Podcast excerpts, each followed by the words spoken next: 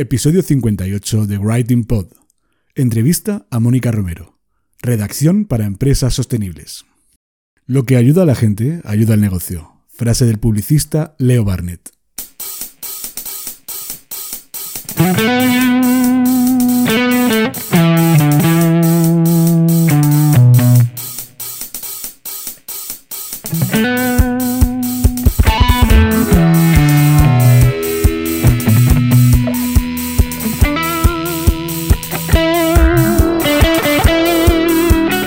Cuesta escribir para tu blog, este es tu podcast.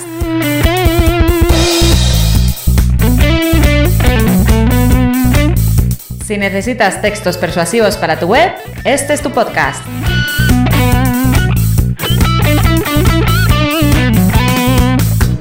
Si no sabes por dónde empezar a escribir, si sientes miedo ante un documento en blanco, este es tu podcast.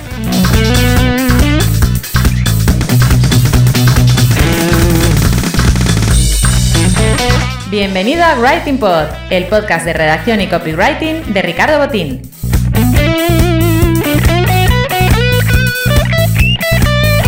¿Copy qué? Copywriter, redactor persuasivo, redactor publicitario, lo que prefieras. ¿Writing Pod? Un juego de palabras para mezclar el trabajo de escribir y el de hacer podcast.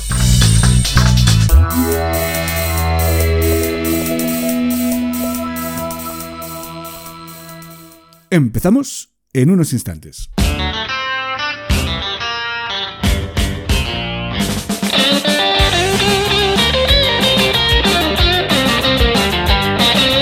Bienvenido al podcast de copywriting y redacción Writing Pod. Te está hablando Ricardo Botín. Uno de los sectores con más proyección para hacer copywriting y marketing en general es, sin duda alguna, el de la sostenibilidad. Cada vez son más las empresas que han decidido invertir en sostenibilidad. Se puede decir incluso que la economía verde se ha convertido en la nueva gallina de los huevos de oro. Además, estas empresas necesitan comunicar muy bien lo que hacen, para que el gran público sepa cuál es su misión y cuáles son sus objetivos. Esto lo ha sabido ver muy bien Mónica Romero, que ha decidido especializarse en redacción para este tipo de empresas que forman parte de esta nueva forma de economía, que además de ser muy rentable, eh, de ser un gran negocio, pues también contribuyen a dejar para el futuro un mundo mejor que el que nos hemos encontrado. Pero antes de escuchar a Mónica, tengo que recordarte, eh, como siempre, la autoría de los temas musicales que se escuchan en este episodio 58 de Writing Pod. Ya sabes que todas las sintonías tienen licencia Creative Commons y que para usarlas en mi podcast tengo que mencionar a los autores de las mismas. La sintonía principal que acabas de escuchar se titula Not So Awesome Tune de Admiral Bob. De Admiral Bob también es la canción que estamos escuchando ahora mismo de fondo para este sumario introducción. El título es Turbo Tornado. Y el tema que se escuchará a continuación es Oric Taiko Rap de Jeff Spear.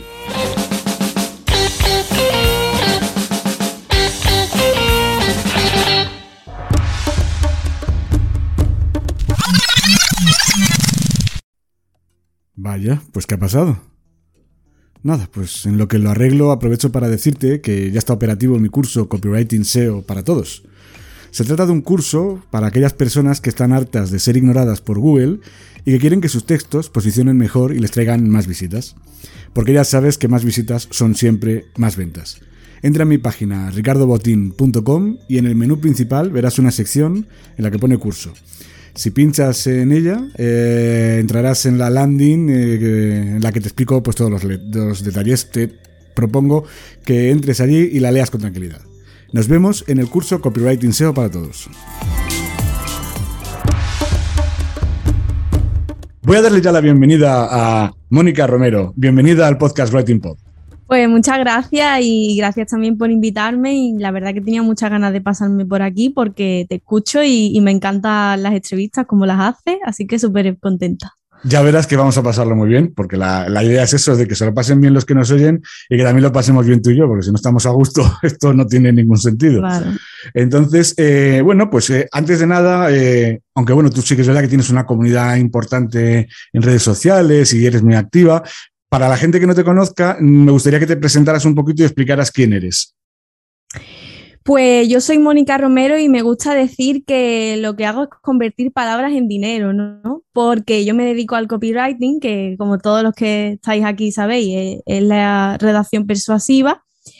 Y bueno, pues yo me he especializado sobre todo en, negocios conscientes y sostenibles, que creo que ahora hablaremos de eso. Y llevo como copy desde 2017 y hasta ahora y muy contenta. He estado viendo en tu web, luego hablaremos un poco de tu especialidad y todo eso, pero he estado viendo que tú has estudiado marketing realmente, o sea, que tú sí que vienes más o menos del mundillo, ¿no? Incluso has trabajado antes de, prepararte ya como copy, has trabajado ya en, empresas de marketing, ¿verdad? Sí, yo estudié marketing en la universidad. La verdad es que me llamaba muchísimo la atención, sobre todo la parte psicológica de, de cómo se estudia la mente del consumidor, ¿no? Para, llegar a, entender cómo piensa, qué necesita y, llegar un poco a ese punto. Luego es verdad que en la carrera me decepcioné un poco porque me encontré que realmente de este tipo de temas solo había una o dos asignaturas y luego el resto era pues muy, muy de números, muy de tal, ¿no? Sobre todo luego me, desencanté porque vi que no se aprendía nada de, de lo que es el mundo digital. Y yo para cuando acabé, que era 2017, entendía que, era la única manera de, trabajar en marketing, ¿no? Porque era la tendencia, ahora ya es que no hay otra forma, pero en ese momento era la tendencia, ¿no? Y no, no encontraba manera de, poder formarme en eso. Entonces así fue como buscando dónde poder aprender, pues decidí trabajar directamente, no hice mm. luego máster en marketing digital como otros compañeros que sí, porque me parecía que no servían para nada. Y al final, pues yo esto del copy lo aprendí trabajando y formándome sobre todo con, los cursos de los americanos, que en mi opinión ellos están mil años luz por delante nuestra en cuanto a, la psicología del copy. Y, bueno, así fue como me especialicé en, digamos, en el copywriting. Has, comentado una cosa que me parece que es, que es importante y además creo que nos ha pasado a todos. En España, bueno, en España, la formación eh, reglada ahora mismo quizás tiene cada vez más una división entre lo que está ocurriendo en el mercado con lo que ocurre en, las universidades y, bueno, y, en las formaciones más convencionales. Es decir, yo te tú cuentas una cosa que te ha pasado en 2017, pero es que a mí me pasó, yo hice un máster de marketing en 2012 que al final es más que lo vendían como que era más en el que ya se iba a centrar mucho en el marketing digital y luego las narices. O sea, no, no se hablaba nada más que, bueno, aparte, las cuatro cositas que se hablaban de marketing digital eran, estaban completamente obsoletas ya en 2012. o sea, te imagínate cómo estarían ahora. Y luego es que al final lo que acabas haciendo un máster de eso, de que imagino que será parecido a la carrera que tú estudiaste, con las cuatro Ps, con la distribución, que sí. O sea, y al final, y en publicidad además es que parece como que les da siempre miedo meterse o lo dan al final, y porque al final es una de las Ps, ¿no? La comunicación. Y al final, casi, casi en el máster al menos no se tocaba prácticamente nada. Con lo cual, todo eso que yo estudio de la persuasión, de la psicología, de la capacidad de, convencer a otro, pues que es que prácticamente no se tocan porque para ellos es mucho más cómodo estar hablando de eso, de haciendo cifras, haciendo fórmulas matemáticas sobre eh, cómo calcular el precio óptimo. Oye, que es una cosa que está bien, que es interesante, pero que está claro que, que, la gente hoy en día necesita, o sea, busca otras cosas y el trabajo además creo que va por otros derroteros. Es muy raro, ¿verdad? Que te contraten para, oye, calcúlame a qué precio tengo que vender un producto. Eso es rarísimo. No, sí. Sí, porque además... Sí, además, dime, dime. Sí, porque lo que te iba a decir que es que, hay, que a lo mejor hay una agencia de marketing que, que, puede dedicarse a eso, a pricing, pero no es una cosa en la que estén saliendo trabajos todos los días. O sea, al final sale mucho más trabajo de las cosas que hacemos nosotros que de eso, de, sobre todo del marketing clásico. El marketing clásico, que no digo que no haya, que no, o sea, de hecho no, Hace, yo hace tiempo escribí un artículo, el año pasado me parece que fue, sobre, sobre las cuatro P's de marketing y decían, o sea, lo que decían muchos expertos es que ya estaban eh, obsoletas, ¿no? Pero es que realmente no lo están, porque en el fondo sigue siendo necesario pues ver cómo distribuir el producto, a qué precio venderlo, cómo promocionarlo. Eh, pero ¿qué ocurre? Que evidentemente ahora eh, nos hemos centrado quizás en la P, en la parte de la comunicación, lo que es lo que hacemos el copy, todo eso es comunicación, y nos hemos centrado, ya mm, todo el mundo necesita eso, sabe más o menos cómo vender, sabe cómo distribuir su producto, porque quieras que no, los medios de, están cada vez más, más, lo ponen más fácil y saben a qué precio hacerlo, pero lo que no saben es cómo vender el producto. Claro, luego lo que yo creo también, yo siempre mm, pienso de buena fe, ¿no? Siempre pienso pues que los profesores quizás quieren meter más temas de publicidad o que les gustaría llevar formaciones de personas como yo que son egresadas de la universidad para que explicaran un poco, pero creo que lo que falla es también el sistema, ¿no? Cuando tú quieres introducir una mejora en una asignatura o quieres dar algún taller complementario para que los alumnos se metan un poquito en este mundo, creo que la institución no les deja porque tienen que pasar tantas trabas y tanta burocracia y tantas cosas que al final creo que desisten y, ya dicen, mira, ya hago mi trabajo, me voy a mi casa y paso. Bueno, y también hay otro problema añadido, que en muchas ocasiones los profesores han perdido el sentido de la realidad. Es decir, la, la universidad se mira mucho al ombligo y ha perdido el, contacto con la sociedad. Es decir, ¿por qué? Porque para ser profesor no es necesario demostrar que eres un buen profesional, sino que es suficiente con haber hecho tus, eh, eh, tu, eh, tu, trabajo social dentro de la universidad. Es decir, al final, ¿qué ocurre? Yo ya me acuerdo, a ver, yo, yo, fíjate que yo, yo empecé a estudiar en la universidad en el año 93 sea, para que te das una idea. Y ya era así, porque ya el sistema de acceso de profesorado a la universidad era por oposiciones que hacían los propios profesores. Es decir, con lo cual, o sea, si había una plaza, yo estudiaba en la Universidad de Valladolid, si había una plaza en la Facultad de Derecho de Valladolid, eh, quien le iban a examinar eran los, los catedráticos que ya estaban dentro, con lo cual, ¿qué hacían? Pues todos los que eran becarios, doctorandos y toda esa gente estaban todo el día haciendo relaciones sociales con la gente que les iba a examinar y que les iba a garantizar su plaza. Eso al final, ¿qué genera? Pues que, que, no te preocupas de lo que está ocurriendo en el mundo, te preocupas de, de tu microcosmos, que en este caso es la universidad. Sí, sí, totalmente. Bueno, y entonces, y entonces, ¿cómo, Nada, nada, digo que, al final es que en todos lados hay enchufes. Claro. Sí, pero ¿sabes lo que pasa? Que hay enchufes en todos los lados, pero no en todos los lados es legal. Es decir, tú en una empresa privada puedes enchufar a quien te dé la gana, porque no es enchufe. Claro, claro, Eliges a la persona que tú consideras que es más adecuada, ¿no? Es decir, pero eso no ocurre en la administración pública. Entonces, ese es el, problema. Y al final, los resultados los vemos en eso, en este tipo de cosas que estás contando. Entonces, al final, eh, trabajaste incluso en una empresa de marketing antes de, ser copy. Eh, eh, cuéntame cómo se llama la empresa todo eso? Bueno, yo realmente siempre digo que el copy me encontró a mí, ¿no? Porque es verdad que yo siempre me había gustado escribir. Yo era una cosa que desde pequeñita yo escribía relatos cortos y me presentaba a, concursos de, poesía, de relatos. De hecho, en, una de las newsletters que mando, yo mando a mis suscriptores toda la semana un email, cuento que, que, un día mi padre me regaló un libro que había cogido todos los relatos que yo había escrito de pequeña y me lo regaló todos encuadernados y todos juntos y ahí yo dije, ostras, si es que, si es que yo he escrito desde pequeña, ¿no? Entonces, buscando así trabajo para, para poder seguir aprendiendo después de la carrera, encontré una oferta que decía que era para ser copywriter. Y yo decía, ¡guau! ¿Esto qué es? Yo no sé lo que es, pero yo me voy a apuntar, ¿no? y, y, nada, y empecé a trabajar allí. Resultó que la empresa era de Nacho Muñoz, que es una persona bastante conocida en el mundo del marketing. Y entonces yo ahí ya me di cuenta de lo que era copy, que a mí eso me encantaba. trabajaste entonces como copy, fíjate, lo, había entendido yo mal, como que habías estado haciendo otras labores. Claro, yo realmente empecé como copy sin saber lo que era eso. Y él fue la persona que se encargó de, decir, mira, a ti esto te gusta y te quieres especializar en esto, pues fórmate. Entonces él me dijo, este curso por aquí, este curso por allá, eh, sobre todo temas de americanos, porque él, él siempre ha bebido mucho del marketing americano, ¿no? Y luego es verdad que es que ellos son los que han creado todos estos métodos y nada se ha inventado. Entonces ahí aprendí mucho, tanto con el trabajo que yo hacía como con la formación que fui descubriendo.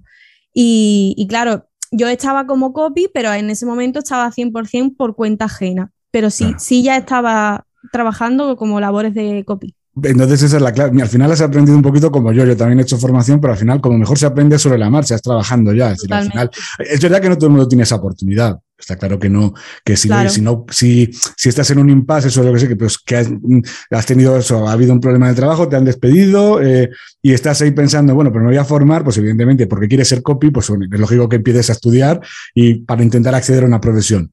Pero eh, desde luego creo que al final yo creo que he aprendido más en el día a día o sea, decir, mis conocimientos en las materias en las que yo me considero que tengo un bagaje importante, las he adquirido gracias a trabajar con gente muy buena, que al final es suerte, ¿eh? también es verdad que, que, que, puedes trabajar con gente muy inútil. o sea, te olvidas cuando te contratan, ¿no? Tanto Pero también se aprende. Claro. También se aprende. aprendes de lo que no hay que, de lo que, no hay que hacer. Claro. y eso es muy importante también. Claro, claro. Es que esa, esa, es la clave. Al final, es decir, yo lo digo hay mucha gente que me pregunta, oye, ¿cómo puedo hacer para ser copywriter? Pues mira, recomiendas, ¿qué cursos? Bueno, pues recomiendas siempre algún curso. Eh, y, luego, y luego lo que digo, intentar escribir. O sea, si puedes escribir para otros, pues mucho mejor. Y si no, escribe para ti mismo. Es decir, eh, ¿cuándo has sido? Hace poco he escuchado una entrevista a un señor, a un, era un, creo que era ilustrador, pero vamos, que estaba jubilado. O sea, y este hombre eh, decía, era más en un ilustrador que había sido famoso y decía, eh, ¿y usted cómo? Dice, yo todos los días tengo un cliente nuevo. Decía, me lo invento, o sea, me imagino que tengo un nuevo cliente y le hago una, una campaña, o sea, le hago un anuncio, le hago una gráfica, lo que sea, porque sí es verdad, al final, si algo te gusta, no importa que no tengas un cliente, te lo puedes inventar. O sea, si no, si no, es decir, que es la mejor forma de aprender. O sea, al aprender a base de teoría, yo me he dado cuenta, y tú, Mónica, lo habrás visto también seguro, que hay muchísima gente eh, que está obsesionada con la teoría. Quiero aprender más teoría, quiero aprender eh, cómo hacer un funnel, qué pasos se digo, pero es que al final se aprende con la práctica. esto lo, no sé si es mm, relacionado con la gente que quiere tener títulos y títulos, pero al final yo sí que veo, hay patrones de personas que tienen miedo, creo, a lanzarse, ¿no? Tienen miedo a pasar a la acción y entonces piensan que todavía no estoy lo suficientemente preparado, me voy a hacer otro curso más. Y, todavía me queda esto, otro curso más. Y así se pueden tirar toda la vida, como la gente que va empalmando un máster con otro, con otro, y al final tiene 40 años, está con sus padres viviendo y no ha cotizado ni un día a la seguridad social. La palabra, eso se llama la parálisis del análisis. Conozco casos, casos bastante cercanos. Totalmente. tengo un amigo que lleva como 12 años intentando, queriendo montar distintos negocios, pero claro, está siempre analizando la idea, no termina de encontrar, es que no la veo y al final dices, que al final nunca vas a encontrar la idea perfecta, porque es verdad que hasta que no te pones a hacerla y, hasta que no te pegas la primera torta, no, no aprendes. O sea, si eres así. Pero hay gente que es verdad que, nunca encuentra el momento, nunca encuentra el momento. Y es difícil, eso es una cuestión ya de pura mentalidad. Por eso yo creo que hay tanta gente tan buena y tan válida que no las conocemos y luego tantos vendehumos y tanta gente que no tiene ni idea, pero se lanza y lo intenta y se equivoca y le da igual que tengan haters, bueno, pues ya está, pues ahora lanzo esto, no me funciona, ahora pivoto a otra cosa y, y en realidad luego dices, pero este no sabe de nada, lo que pasa es que lo intenta, le sale y luego está la gente que a lo mejor está súper preparada, que está ahí todavía pensándose si da un pasito o no. Claro. Claro. Mira, ahora has dicho una cosa y fíjate que era un tema que te iba a preguntar y casi que ya lo has mencionado tú. Tú en tu web, la verdad es que además te voy a decir una cosa, me gusta mucho, me la he leído entera, porque yo no suelo leerme las webs enteras, les he hecho un vistazo por encima y, y, cuando voy a preparar una entrevista, como mucho a lo mejor lo que hago es que me miro el quiénes somos, ¿no? El, el sobre mí o, mm porque al fin y al cabo es lo que más mm, eh, me indica cómo es esa persona la que, con la que voy a hablar, si, no, si todavía no la conozco, ¿no? Eh, pero en tu caso, ojo, me la he leído entera porque me ha gustado mucho. O sea, considero que está muy bien escrita, o sea, está muy bien reflejada la información y además mm, eh, dices lo que la gente quiere oír. pero claro, tú además haces hincapié en varias secciones, en varias partes de la web, en la que tú, mm. tus servicios están orientados a empresas, se, supone que con conciencia y que casi huyen del vendehumos, ¿no? De, de, ese, de ese lenguaje de marquetero, ¿no? Sí, porque al final yo creo que no necesitas ni ser una empresa relacionada con el mundo consciente para querer huir del vendehumismo, ¿no? Creo que todos estamos hartos ya de ver cómo nos bombardean con publicidad, con promesas que luego no son ciertas, ¿no?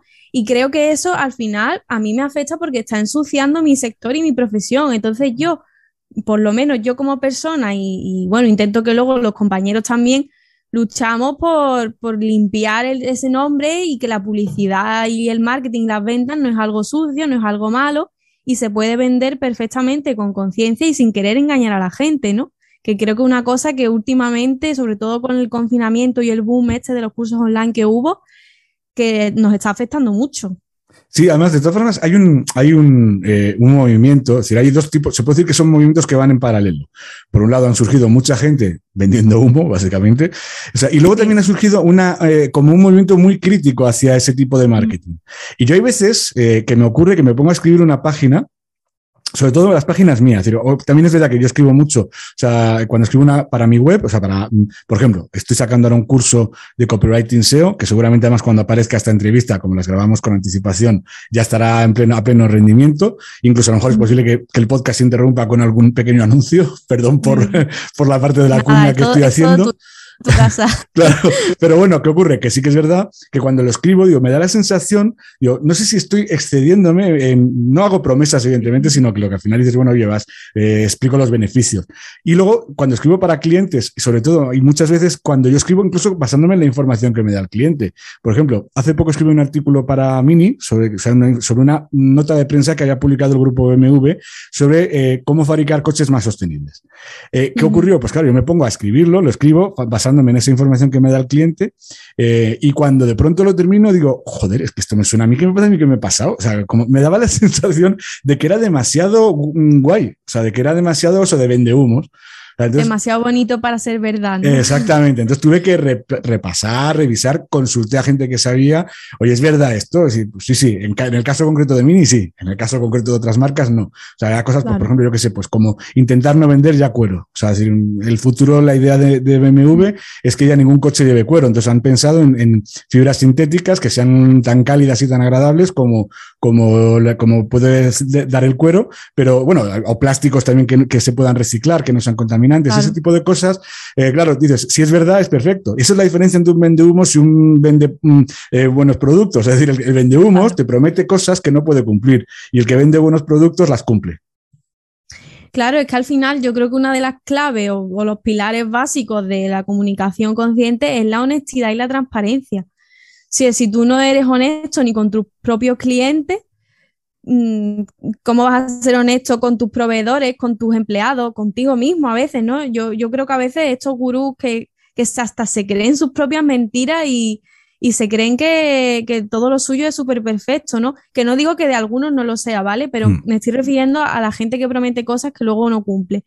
Y, y eso, yo creo que al final lo más importante es ser, ser honesto. Siempre que seas honesto, luego puedes meterle todo el copy que quieras y todos los adornos que quieras pero que la base sea esa. Yo a mí hay una cosa, por ejemplo, que me, que me saca de quicio, me pone muy nervioso y en España cada vez se usa más y en, en Estados Unidos, por ejemplo, es que día me salió un anuncio en Instagram de una chica, pero hace, o sea, lo hace en español, o sea, es de Estados Unidos, eh, vende un curso también de cómo escalar tu negocio a, a, las, a las siete cifras y, vais viendo un poquito, y vais viendo los, eh, los vídeos que pone de clientes satisfechos y bueno, las páginas que va haciendo eh, y lo, que va escribiendo en, Instagram y cómo va anunciando el curso y empiezas a darte cuenta de, joder, es que esto aquí en España sería vende mismo en estado puro, porque tú no puedes prometerle a nadie que va a facturar, no te digo siete cifras ni seis, o sea, si al final es que yo puedo enseñarte unos métodos, ¿no? Igual que tú, ¿no? Porque puedes enseñar unos métodos, pero eso no quiere decir si el producto del cliente o el servicio es malo, no va a vender un colín. Eh, claro. Eh, a ver, ahí hay dos cosas, ¿no? Por un lado, eso, que, tampoco puedes prometer, es como yo siempre digo, eh, ¿el copy hace milagros? No, el copy no hace milagros. Yo nunca te puedo prometer cuántas ventas vas a aumentar desde que no tienes copia hasta que sí. Pero luego, por otro lado, es verdad que yo que he estudiado tanto con los americanos y tal, creo que también eso es porque la mentalidad española, no sé si la latina también, porque no he trabajado mucho por allí, pero la mentalidad española no está preparada para, para que nos vendan. Es que somos escépticos por naturaleza, desconfiamos de todo. Y consideramos que un vendedor es una persona que te va a engañar, no te va a, satisfacer un, un, servicio. nos pasa, mira, hace poco me entrevistó eh, Blanca Muela para su podcast, que es un podcast más orientado a la mentalidad y todo eso. Y hablamos del miedo a vender. Y decir, en España mucho, tenemos mucho miedo a vender porque también hay mucho, o sea, porque la gente no, no valora a los vendedores. No entienden que el vendedor tiene una función. Y yo mismo me ha ocurrido incluso de ir a, yo me acuerdo que Blanca ponía el ejemplo de ir a una tienda, de, me ha pasado de ir al corte inglés y, y, y, y, no enfadarme, pero sí que agobiarme, porque con los vendedores, quiero que le ayuden algo? O sea, déjame que vea un poquito, pero sí que ocurre que al final cuando vas a buscar una cosa complicada, por ejemplo, yo hace poco fui a comprar una vitrocerámica, o una de dos, o me atiende alguien. De hecho, ese día estuve 20 minutos esperando a que me atendieran, porque estaban todos los vendedores ocupados. Y ahí ya no dije, ¿de qué me sirve ir mirando yo solo por mi cuenta si yo no entiendo nada? Si necesito el, el asesoramiento. Es decir, yo ya no necesitaba un vendedor, necesitaba un asesor. Y esa es la clave. tenemos que entender, y en España hay que empezar a entender que el vendedor te tiene que asesorar y te va a vender el producto que tú necesites. Si es bueno, si es un, si es un manipulador o es, pues bueno, pues entonces en ese caso, ante ese tipo de vendedores hay que huir, pero hay gente muy buena en la, profesión y, hay que aprender de ellos, incluso para escribir. Sí, mira, una cosa que me pasa a mí mucho también es que cuando trabajo con este tipo de empresas que están más concienciadas, ¿no? Y, y no quieren fomentar el consumismo y no quieren fomentar el engaño y tal. Luego cuando trabajo con ellos y se dan cuenta de que el marketing puede no ser sucio y ven el resultado y dicen, joder, ni yo me imaginaba el valor que tenía mi producto. Y ellos mismos, porque ellos tenían miedo a venderse, ¿no? Y luego lo ven y dicen, es que ahora incluso hay algunos que me han dicho, le voy a subir el precio porque ahora le veo el valor, antes no se lo veía. Y fíjate, conozco un caso, ahora, lo, que me estás diciendo, Mónica, y te voy a hacer una pregunta a ver qué te parece a ti. Yo conozco un caso que le llevo siguiendo desde hace dos o tres años, de una tienda online, son bastante famosos, yo les conozco personalmente a los dos, y no voy a decir quiénes son porque no quiero tampoco.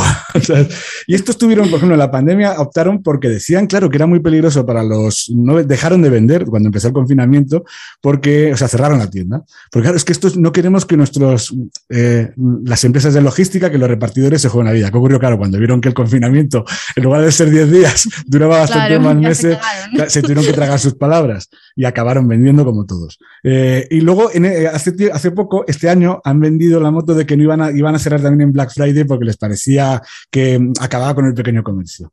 Cuando ellos están fabricando en China.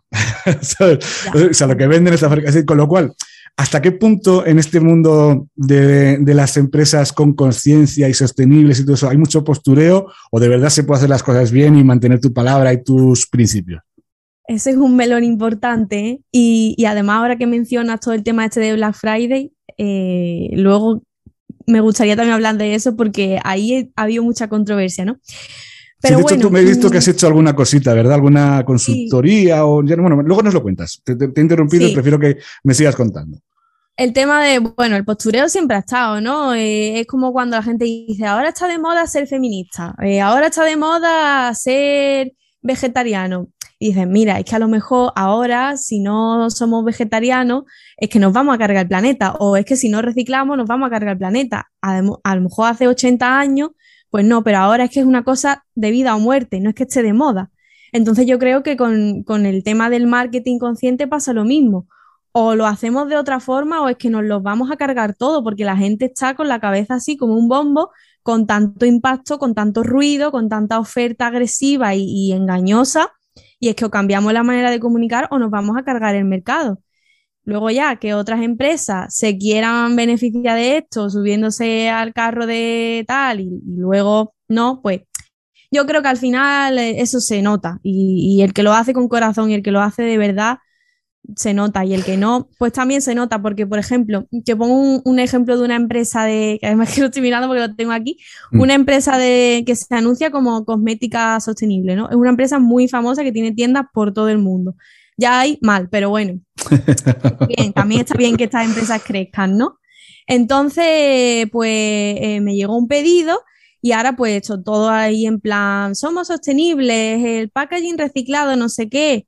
Y me venía con un montón de papeles de el catálogo de este año, eh, no sé qué, una carta, un montón de papeles. Y yo ahí me paré a pensar y digo, tío, mm, ¿no os dais cuenta que estáis comunicando una cosa y luego estáis mm, enseñando otra. Claro, o sea, estás, diciendo una cosa que no se, claro, no se corresponde con lo que tú estás haciendo. Esto que me estás contando en papel, no me puedes mandar un email y contármelo en un email, y el catálogo no me lo puedes mandar en la web. Es que al final es falta de coherencia y no sé. Sí, sí, no, no, es, cierto, es lo que dices. Al final, eh, yo me pasa mucho, yo ahora fíjate que compro, eh, bueno, como creo que como todos, casi todo lo, compra, lo se compra muchísimo online y, de hecho además porque hay muchas cosas que directamente, sobre todo los que vivimos en ciudades pequeñas, no las encuentras ya, porque aquí en mi ciudad, por ejemplo, es que hay muy poquito, o sea, cada vez que se jubila un, dueño de una tienda, la tienda cierra y no vuelve a abrir más. Entonces es mm. verdad que llega un momento en que ya es necesario que tienes que comprar eh, online, ¿no? Pero sí que es verdad que te llega en, un, en un sistema con demasiado caja de cartón. Yo me paso todo el día peregrinando al. Porque encima tengo los contenedores, los tengo debajo de mi casa, pero el del cartón no. Entonces, claro, me paso todo el día. Además, ves a todos los que vivimos en la calle todo el día con cajas de Amazon y con cajas de, de todos los lados, porque está todo el mundo comprando igual, claro. O sea, y al final eso, está todo el mundo tirando las cajas al, contenedor. Pero eso sería más fácil si no se, si no se generara. Es decir, tú no necesitas dos cajas para que te, o sea, una caja que vaya dentro de otra caja. A mí me ha llegado muchas veces, o sea, una caja de Amazon en la que abrías la caja y dentro estaba la caja del puesto que habías comprado que a la vez venía dentro de un, no sé si se llama blister o bueno, venía, y luego ya encima, y no te quiero contar que yo encima, como no soy, no sé cómo, como tú, por ejemplo, que sabes más de este tema, yo ya no sé cómo reciclar cuando una caja de cartón tiene un poquito de plástico, ¿dónde lo he hecho? ya te la duda lo he hecho al, al, al, de orgánico, porque no tengo ni, como no lo sé hacer bien, o sea, y aparte nunca, y por más que, bueno, he investigado mucho, pero bueno, lo que he investigado no termino de, tener, de salir de mis dudas. Entonces, eh, ese tipo de cosas creo yo que sería mucho más fácil para consumidores como yo, porque para ti lo tiene, es más fácil, porque tú lo tienes muy claro. Sabes cómo tienen que ir las cosas para que sean sostenibles y cómo no. Pero en mi caso, no sería más fácil eso que nos lo pusieran, mira, directamente, mm, reduce las, reducimos las cajas, o sea, intentamos usar lo mínimo posible y además eso, no imprimimos eh, las cosas que no hace falta imprimir porque no son necesarias. Es que, no necesitas que te manden un catálogo cuando te puedes hacer email marketing, que es mucho mejor. O sea, mandar un catálogo del producto que tú te has comprado, eh, o sea, metido dentro del paquete, eso genera un papel que tú vas a tirar a la basura y el día que quieras comprar algo, seguramente lo harás porque igual te mandan un email diciendo, mira qué oferta tenemos o mira qué nuevos productos hemos sacado que igual te interesan. Y eso es lo que hace de que compres, porque yo no me voy a poner ahora a buscar en el teléfono algo que he leído en un papel. Es que directamente yo no lo leo. A mí me pasa igual, a mí me llega también un catálogo, y no es el de Ikea, o sea, que me llega cada 15 días, es un catálogo más pequeñito, no es como el de Ikea. Me, lo, mandan cada 15 días con los, con los productos de, de la quincena. Y digo, joder, es que esto es un. Es que además, según llega, lo que hago es arranco, o sea, quito, porque además viene con mi nombre, o sea, imprimen el nombre mío y todo. Rompo el nombre para que no. Y, va a la basura. O sea, es decir, no tiene sentido. Y por más que les he dicho que no me lo manden, no, no atienden a razones. Siguen mandándomelo. De hecho, son las únicas cartas que recibo, porque yo ya no recibo ninguna carta, excepto. O sea, cada vez que abro el buzón me encuentro el catálogo ese. Entonces, ya te digo, es una cosa que hasta a mí mismo, que no tengo, que no estoy tan concienciado, me, me salta a ojo. Pues yo creo que nosotros como consumidores está claro que tenemos nuestro papel, pero al final si son las empresas las que generan esos residuos, creo que es papel de ellas el, trabajar por ello, ¿no? Tampoco nos pueden pedir a nosotros que hagamos el trabajo de grandes industrias cuando son ellas las que están contaminando la, mayor en mayor parte. Claro. Oye, es educar al consumidor pero que las empresas también hagan su trabajo. Claro, y entonces, bueno, parte también de tu trabajo será seguramente en muchos casos, porque he visto que también haces, aparte de copy, haces mucho marketing de contenidos. Gran parte será también explicar en el blogs de tus clientes este tipo de cosas, entiendo yo, ¿no? Claro, para este tipo de industria, ¿no? Por llamarlo así, o sectores más sostenibles, es verdad que la gente pues necesita un poco de educación, ¿no? Porque no todos saben de tema y, y por ejemplo, pasa mucho con, con el producto por qué un producto es más sostenible que otro y por qué los productos tradicionales, como pueden ser de cosmética, de alimentación, hay desconocimiento sobre por qué lo sostenible es mejor. Porque solo porque se llame sostenible no, significa que sea mejor. Entonces, también ahí hay, mucho engaño. Entonces, mi trabajo es eso también, explicar y, cómo se hace el producto y de dónde viene y cuál es la filosofía, para que la gente también vaya cogiendo confianza con la marca y se vaya creando una comunidad. Y, bueno, al final, pues, tanto con el blog como con la newsletter, que está, es una plataforma que funciona muy bien y a mí me gusta mucho además, pues se está consiguiendo poco a poco. ¿Qué tal? Como cada, me dices que escribes un email cada semana. Sí, yo cada semana. ¿Y eres fiel? o sea, me refiero, ¿cumples, ¿cumples con la, con la periodicidad o...? A mí me gustaría enviarlo cada día, pero como sé que no voy a cumplir, pues por, por eso, por eso te preguntaba, yo, quería mandar uno cada 15 días y llevo dos meses sin mandar ninguno, para que te hagas una idea. O sea, decir, soy muy fiel a, mis compromisos con, mis, con mis suscriptores. Entonces, te lo preguntaba, tú más o menos con tu uno al mes, uno a la semana cumples, ¿no? Sí, uno a la semana sí que mando. Tengo una lista de, yo voy apuntando todas las ideas que se me ocurren y todo lo que me va pasando. Y bueno, cuando sé que no voy a, porque yo normalmente lo escribo cada semana, pero cuando sé que alguna semana no voy a estar, pues intento dejarlo programado o sacar dos o tres en la misma semana y así me voy planificando. Ideas no me faltan, lo que me falta muchas veces es ponerme y el tiempo y, además tú sabes que muchas veces damos prioridad a los proyectos de nuestros clientes y lo nuestro lo dejamos para lo último. Es que es así, o sea, a mí me pasa igual, o sea, a mí yo me podría sacar, igual uno diario, a lo mejor quizás no, pero vamos, que uno cada diría cada dos o tres días podría seguramente sacarlo si tuviera disponibilidad plena, o sea, si, o fuera capaz de organizarme mejor el tiempo. ¿Qué ocurre? Que yo al final cuando escribo una, la newsletter mía, eh, pues me puedo pasar dos horitas y media o tres. Escribo un artículo largo. Eh, claro, que es verdad que también como son con menos periodicidad, o sea, como se los mando cada, cada, mucho tiempo, entonces claro, me explayo más, o sea, escribo más y, cuento más cosas. Y luego encima aparte añado eh, recomendaciones no solo de, de, cosas relacionadas con nuestro trabajo, con marketing, copy, eh, mm, recomiendo podcasts, o sea, artículos que he leído que me han gustado y luego incluso recomiendo pues libros, películas y bueno, pues como hacemos luego aquí, como haremos luego al final de, de esta entrevista, lo hago lo mismo. Yo cada, cada vez que mando eh, una, un email a mis suscriptores, les hago eso, les pongo al final, oye, este, este email lo he escrito escuchando esta, disco, esta canción, o eh, te recomiendo que veas esta película, esta serie, que no tiene, intento extraer conclusiones que tengan relación con nuestro trabajo, pero hay veces que no, porque no todo lo que veo tiene relación con el trabajo. Entonces, oye, pues si me leo un, libro, una novela que me ha gustado, pues la recomiendo. Y si veo una película o una serie que me ha gustado, aunque no tenga nada que ver con el trabajo, pues también la recomiendo. Por eso te digo que al final me tiro dos horitas o tres, casi seguro escribiéndolo. No sé si tú eres más rápida eh, al preparar los tuyos. Sí, yo suelo tardar menos, pero porque creo que también le tengo ya la práctica cogida. Y luego también lo que tú dices, al ser más periódico, no tienen que ser tan largos porque al final, si se me ocurre otra idea que puedo meter ahí, en vez de hacerlo más largo, me la guardo para la semana siguiente. Claro, claro. Entonces, yo siempre creo que de todo se puede sacar un, contenido para una newsletter. Sí. Pero tú prueba, aunque tú creas, no, de esto no, no voy a poder, tú escríbelo y ya verás cómo luego sacas conclusión. Claro. Yo veo además eh, algunas personas que mandan el email diario y digo, mira, este se nota que le ha mandado por mandar, porque es que ha conectado una cosa que no tiene nada que ver y aún así lo manda. Entonces, yo al final también reflexiono y digo, ¿qué es lo peor que podría pasar? Que, pues le guste un poquito menos, claro. Que le guste menos, bueno, ¿y qué? Pero pues, tú lo mandas. Sí, porque además, realmente, si te das cuenta, yo creo que abrir la apertura va a depender básicamente del título que hayas puesto, del, del, asunto. Si lo has puesto bueno, aunque luego el texto sea una porquería, la gente lo va a abrir. Otra cosa es que duren 10 segundos, ¿no? Que lean los primeros párrafos y se vayan. y de la fidelidad de tu comunidad también. Eso es. Entonces, yo creo que al final, ¿qué ocurre? Cuando tú escribes un email todos los días, estoy convencido que al final todo el mundo se acaba hartando. Porque yo antes era, había gente que me gustaba mucho cómo escribían y lo leía todos los días. Pero ha llegado un momento en que me he cansado. O sea, me he cansado porque es que no, no podría estar leyendo emails todo el día. O sea, es que tendría, tendría una jornada laboral diaria solo para poder leer todo lo que, lo que me llega.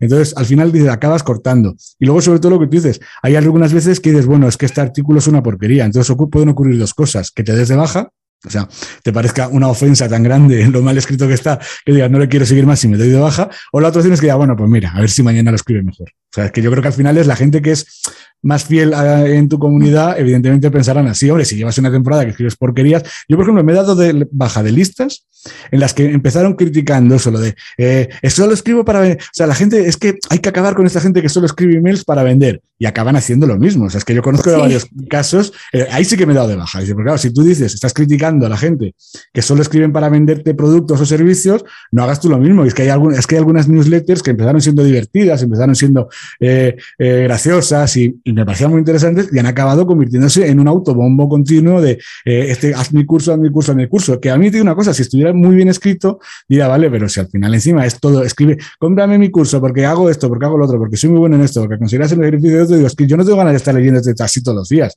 Que tengo ganas es que me cuentes historias, que me aportes valor, que me aportes contenido. Claro, si no, bueno, siempre se puede sacar el aprendizaje de, bueno, por lo menos aprendo cómo me está vendiendo el curso para yo, pues, adquirirlo y, utilizarlo conmigo o con mis clientes. Yo siempre digo, ya que perdí el tiempo leyendo esto, voy a intentar sacar un aprendizaje. Veo que eres, veo que eres muy optimista, ¿eh? te quedas siempre con el, siempre el vaso medio, medio lleno, ¿no? Siempre me quedo con lo bueno. Sí, sí, sí. Oye, te iba a preguntar una cosilla. Eh, volviendo al tema del marketing de contenidos en general, sobre todo ya más orientado no tanto hacia, eh, porque bueno, claro, me imagino que también puede ser que algún cliente te contrate para escribir su, propia newsletter, que también te habrá ocurrido, ¿no? Y si no, sobre todo, lo que quería preguntarte era, eh, ¿cómo crees tú que el marketing de contenidos ayuda a una empresa a vender, independientemente de su sector? Bueno, pues un poco lo que he comentado antes. Mm, para mí es importante el, crear la comunidad y el crear la relación de confianza, ¿no? Por eso yo siempre hago hincapié en, en, que se manden email y que se vaya creando como una familia. Es que para mí eso, los suscriptores son como una familia. Yo he trabajado tanto con clientes que tenían base de datos de 200.000 leads como con otros que tienen 1.000 o 2.000. Y al final, para mí, siempre son todos una familia, sobre todo cuando ves que te contestan o te felicitan por los emails que has escrito o te preguntan, reaccionan, ¿sabes? Cuando yo veo que hay reacción, es cuando yo veo que el, el contenido está funcionando, porque al final yo creo que lo de te apuntas a una lista y ya te están vendiendo, la gente ya está harta de eso. Yo creo más en el dar antes de pedir. Y si tú das y cuentas historias entretenidas y luego le pones tu cuñita, al final a la gente no le molesta, porque es lo que tú has dicho. Yo quiero leer pues historias, eh, anécdotas entretenidas, aprendizajes que a mí me aporten. Y entonces si tú me pones un enlace, pues no me va a importar, porque ya has cumplido con lo que yo esperaba de tu lista. Hmm. Entonces, y sobre todo los primeros emails que se mandan, ¿no? lo que es la secuencia de bienvenida, eso lo trabajo muchísimo antes de ponerme a, trabajar la newsletter semanal o con la frecuencia que sea, porque creo que esos primeros contactos son muy importantes para establecer esa relación de confianza, ¿no? Es que para mí la confianza es la base de, la venta. Sí, Creo que además la gente se apunta muy en plan esto que es, a ver qué me van a mandar, le da cosas da el email, todavía no entiendo por qué les da cosas da el email. Con lo cual que es de suscribirse de una de cualquier lista. Que...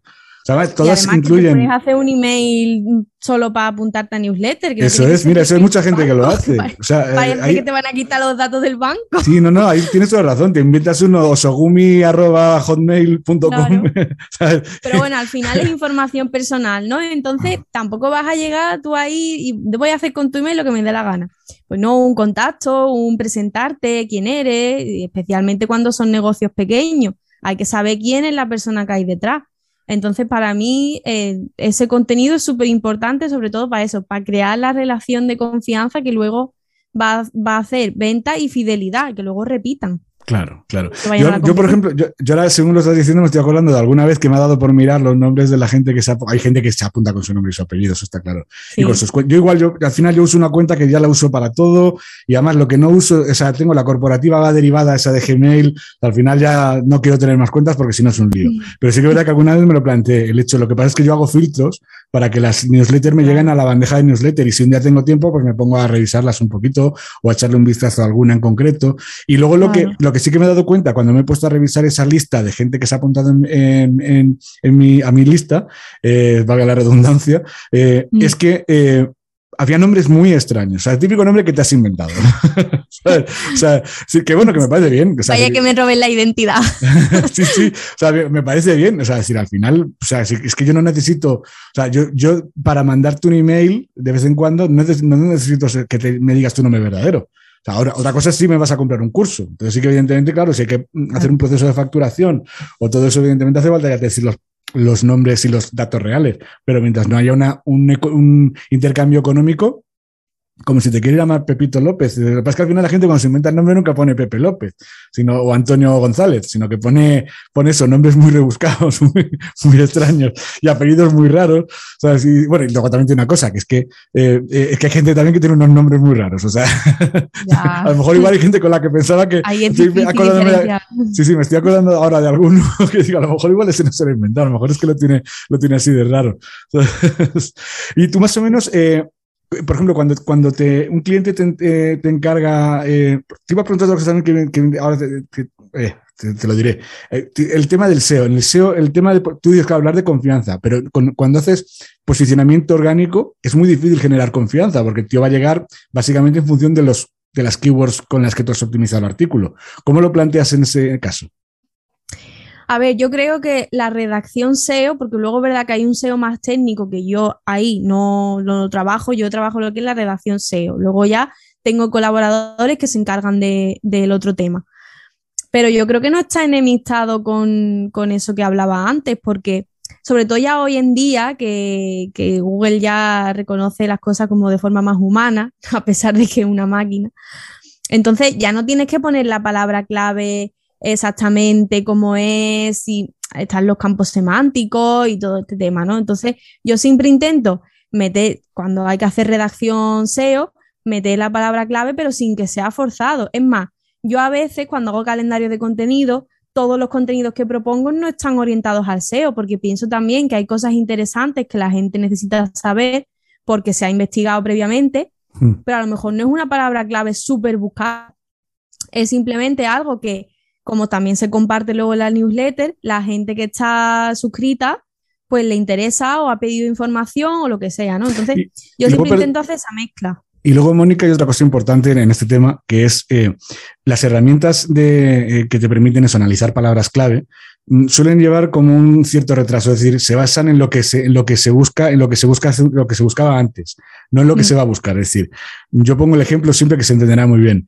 Eh, mm, cualquier cosa, 2021. Yo es que hoy estaba precisamente escribiendo un artículo eh, que la palabra clave sería todo el rato 2021. Digo, ¿de qué sentido tiene ya escribir un artículo sobre 2021 cuando esas búsquedas el día 2 de enero de 2022 se van a dejar de hacer? O sea, no, va a buscar nadie la, tal en 2021. Entonces, yo lo que he optado, que es lo que hacemos siempre, es a partir casi desde el mes de, octubre, septiembre, octubre, casi todo ya empezamos a poner 2022, por aprovechar esa atracción, que al menos cuando llegue el 2022, seguramente los que estén mejor posicionados son los que escribimos antes sobre, pusimos la fecha esa. Es, una bobada, porque al fin y al cabo, eh, de lo que se trata es de dar información actualizada. ¿eh? O sea, yo a mí me aparecen cosas del año 2015 o sea, buscando cosas actuales. ¿Por qué? Porque Google considera que sigue siendo relevante, ¿sabes? Entonces, eh, esa creo que es una clave bastante importante. Eh, y luego, por ejemplo, el tema también de, de, eh, escribir sobre, sobre, términos, o sea, sobre temas que, es decir, que consideras tú que son interesantes, ¿te basas un poquito también en lo que tú ves en las redes sociales y todo eso, o simplemente es en pura intuición? Me baso, por un lado, en la investigación interna que hago con los clientes, ¿no? Sobre todo los que conocen muy bien a su audiencia, pues con ellos es súper fácil. Los que no, incluso a veces yo me meto y, pregunto a, los clientes con los que tengan más confianza, nos intercambiamos correos para que vean también los temas que a mí se me ocurren.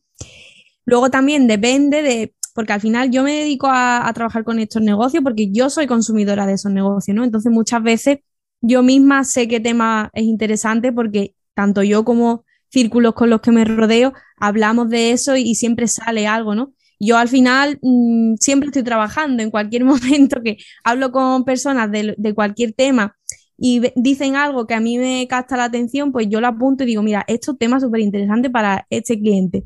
Y luego, claro, las redes también son una fuente de investigación brutal, porque todo, de hecho ya, incluso la, la generación Z, que son los consumidores del futuro, eh, ya apenas buscan en Google, buscan en YouTube, en TikTok y en Instagram. O sea que imagínate si las redes sociales son fuentes de investigación. ¿Y cómo, ¿Y cómo optimizarías, por ejemplo, es que me has mencionado un tema que fíjate que, me parece interesantísimo.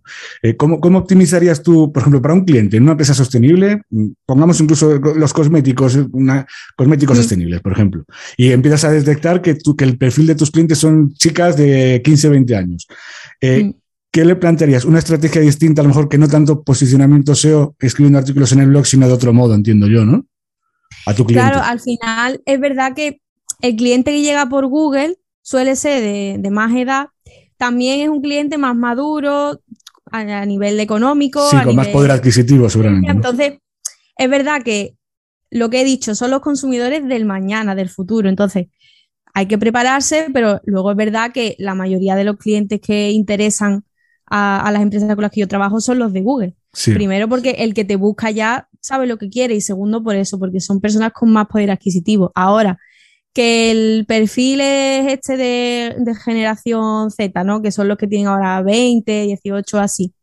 Entonces, yo sin duda me iría a las redes sociales, porque es que al final es donde están ahí. Es más, yo te diría que incluso yo soy un poco antigua para algunas de esas cosas, porque yo, por ejemplo, en TikTok Sé que se está moviendo mucho tema de anuncios, que ahora que, antes no había y tal, pero si yo te digo la verdad, no, no se me ha dado todavía la ocasión de, de decir TikTok es súper necesario para tu estrategia. No.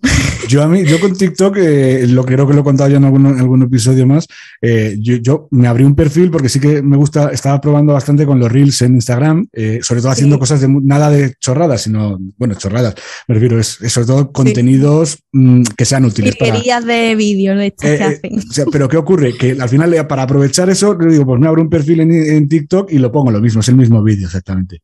Mm. Y yo tenía entendido, por lo que me habían comentado, claro, los que venden cursos en TikTok, como que el alcance era brutal y nada de nada. O sea, o lo mueves, yo veo que ocurre, como no me interesa porque a mí TikTok me resulta aburrido. O sea, yo a mí es que no me gusta estar viendo vídeos. yo veo a mis sobrinos que se ponen con TikTok y se pueden pasar hora y media viendo vídeos uno tras de otro.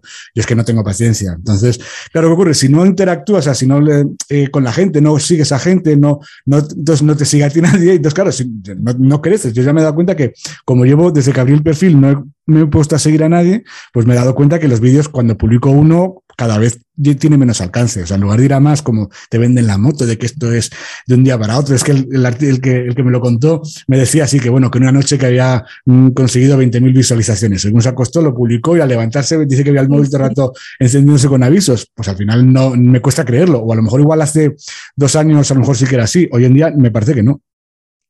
Yo también he escuchado esas historias que siempre, siempre, curioso, le pasa al cuñado de, pero no he visto yo ningún que me diga, venga, enséñame el móvil, que quiero saber si es verdad. Pero bueno, me lo creo.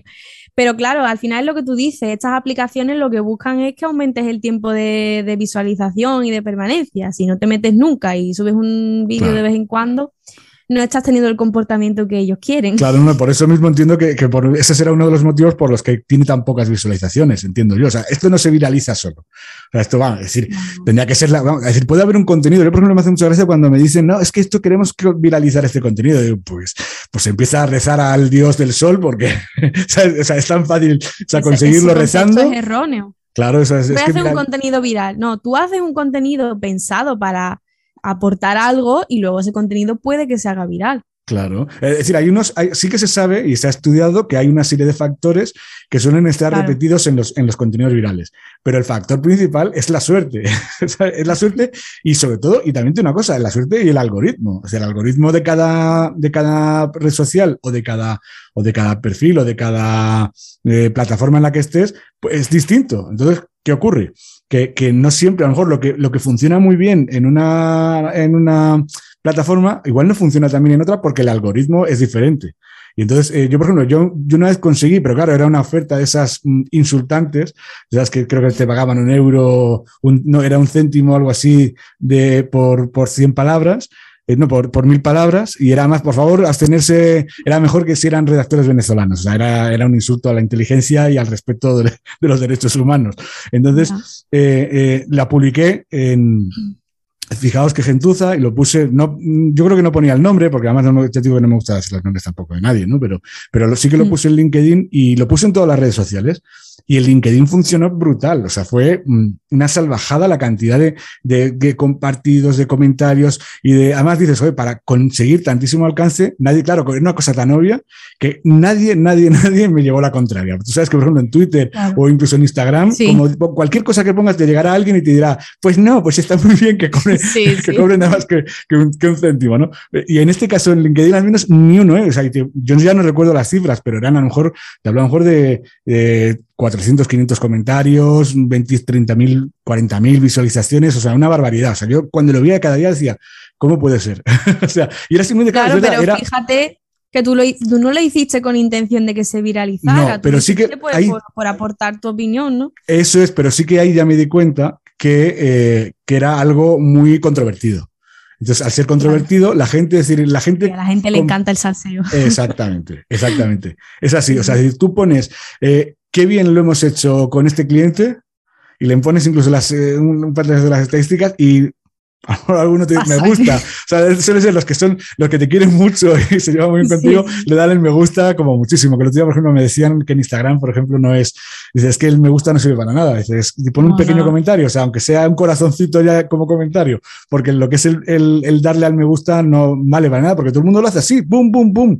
De hecho, me decían que los chicos jovencillos hacen así, o sea, todo lo que ven le van dando me gusta, o sea, mm, sin ningún criterio. O sea, no, no es un dato muy relevante. Claro. Entonces, al final dices, joder, eh, cómo, consigues al final eso? Que, tener una expansión, pues evidentemente buscando algo muy controvertido, eh, que, tenga mucha chicha y que sobre todo sea eh, bastante sesgado, ¿no? O sea, por eso digo que es muy difícil que una empresa, creo que es muy difícil haciendo las cosas bien y una cosa muy blanca, o sea, nada que, pues, si tú te pones eso como el de MediaMark en aquella vez que se puso en Twitter hace años a, a tuitear eh, arriéndose de la Legión y de la cara de la Legión y todo eso, pues evidentemente te arriesgas a que puede ser muy viral o puedes acabar en, el, pozo de la, miseria. Entonces, al final, eso es lo que ocurre con, con, el que busca viralizar. O sea, yo creo que una empresa, y más, por ejemplo, en tu caso, tus clientes, tampoco les creo que ni que se lo recomiendes, ¿verdad?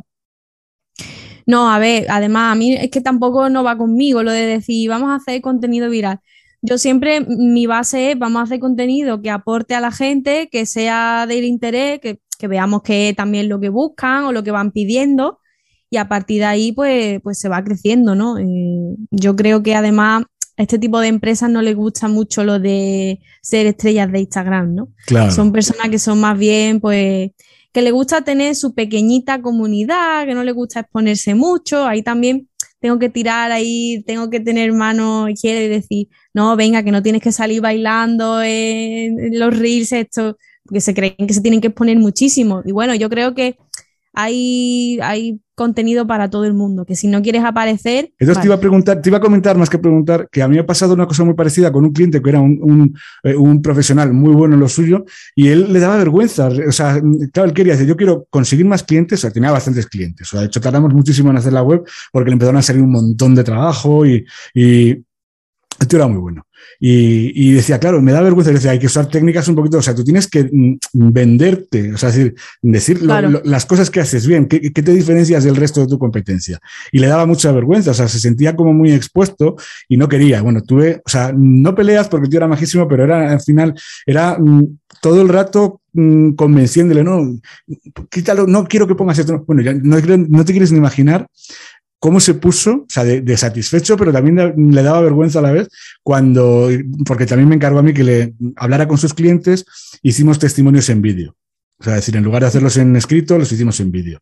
Claro, yo le mandaba ya el, testimonio editado y todo. Y cuando los veía, que hacía, bueno, estaba muy satisfecho, muy contento, pero también le, le daba corte. O sea, yo digo, es que esto no se ve, o sea, si fuera mentira, es lo que tenía que, tenía que dar corte. O sea, si cogemos a un actor y le decimos que, que, que, que te acabas de, eh, que le damos un guion para que lo lea, eso es, es, lo que tiene que darle corte a alguien. Como hay casos de gente que lo hace, ¿eh? o sea, que, que coge actores y pone los actores como que fueran clientes sí, sí. suyos. Pero en este caso que eran clientes, además se notaba, ¿eh? y de hecho una de ellas era, incluso enseñó eh, lo que le hacía, y este, ya te digo, era muy real, y pero incluso así era muy reacio. Y luego sí que me he dado cuenta que a la hora, luego ya cuando yo le pasé todo los textos, algunas cosas que yo le vi que no le terminaban de convencer y que creo que le hubieran dado muchísimos clientes, eh, las quitó. O sea, al, al, diseñador le dijo, no lo pongas. O sea, no, no, está, no está al 100% como yo le hice la página. ¿sabes? Pero yo es... creo que creo que ahí también entra un tema de mentalidad y de lo que hablábamos antes, ¿no? Del miedo a, a venderse y el miedo a vender porque yo ahí lo que veo más es inseguridad y, y, y miedos y, y bloqueo, bloqueo sobre todo, porque luego cuando intenta, yo tengo una forma como muy cariñosa de tratar a los clientes, porque a veces cuando veo que lo que tienen realmente es miedo, pues siempre intento desde el cariño sí. a empujarlos a que, bueno, tú grabas un vídeo y no lo subas, pero así te vas soltando tal y cual.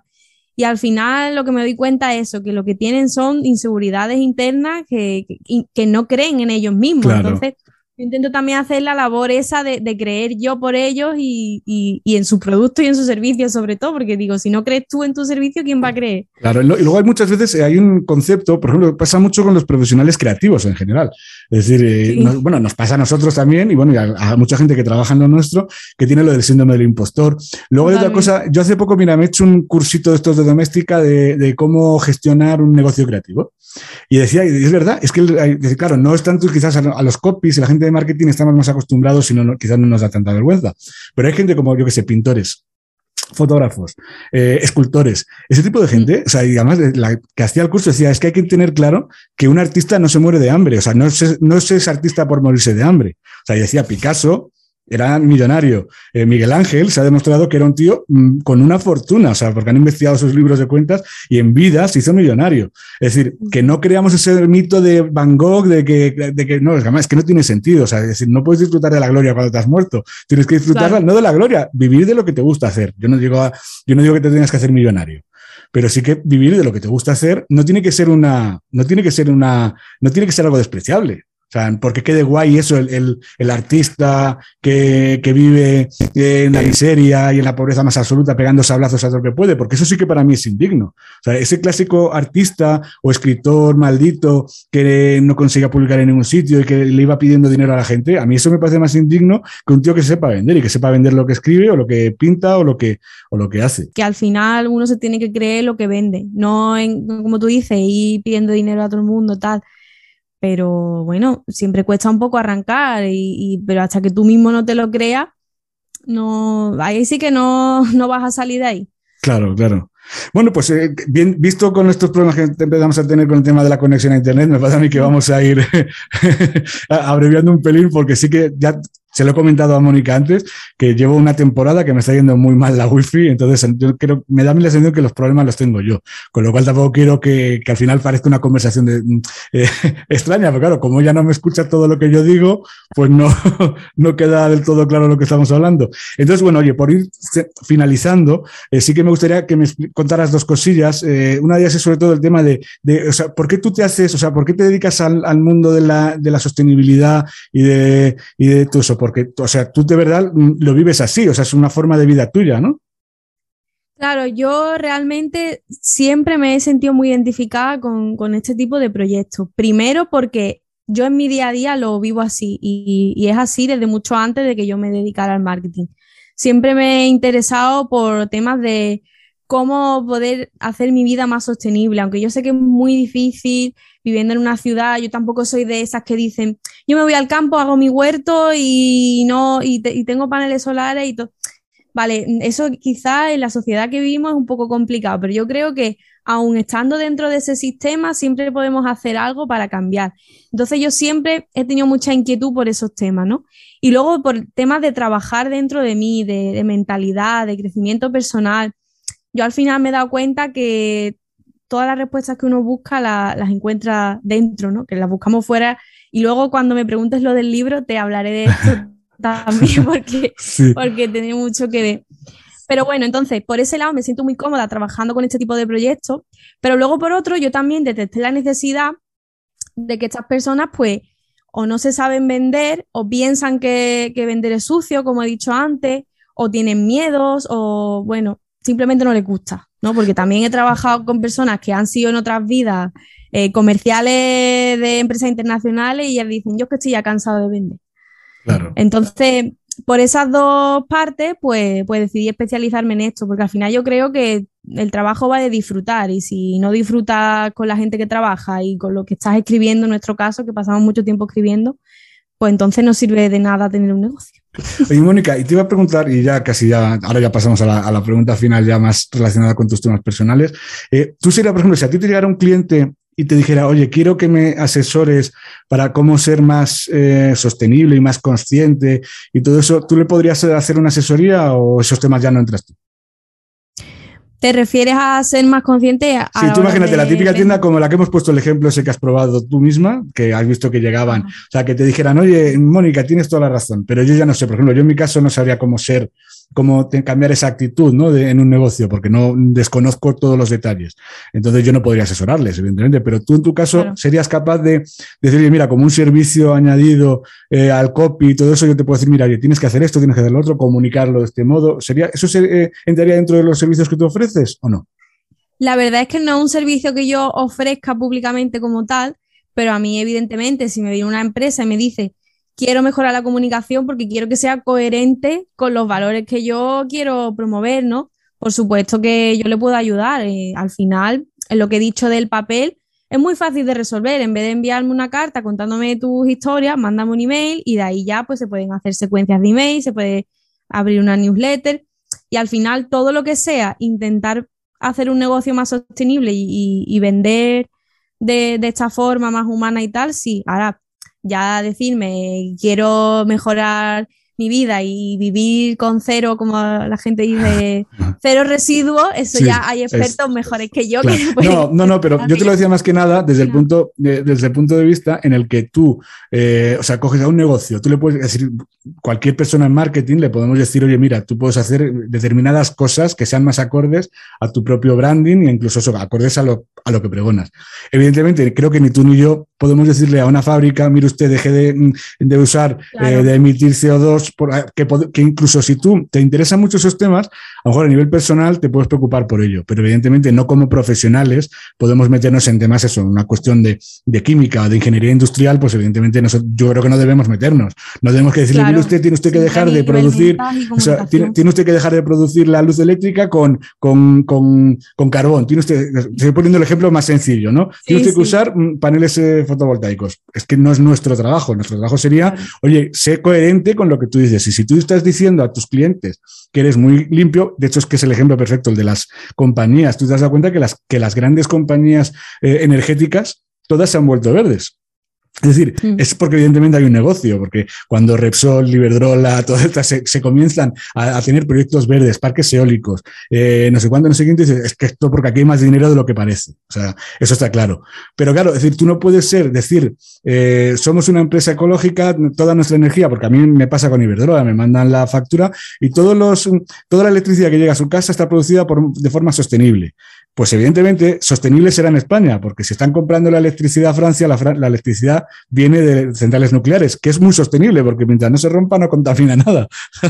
Pero bueno, es decir, que a mí no me importa, ¿eh? O sea, yo sí que te digo que tengo una opinión personal que quizás difiere de la tuya. O sea, lo de las centrales nucleares a mí no me da, no me da miedo. Pero está claro que no es lo que más mola. O sea, a nivel comunicacional sería seguramente una eh, eh, incongruencia, ¿no? Es decir, oye, yo sí, yo te digo que estoy vendiendo energía verde, pero la estoy comprando a Francia que viene de centrales atómicas. Esa es la parte que yo creo que podríamos intervenir nosotros, ¿no? Claro, mira, me está recordando a un post que escribí sobre turismo sostenible. La industria turística contamina muchísimo y no solo a nivel de los océanos y tal, que también, sino a nivel cultural.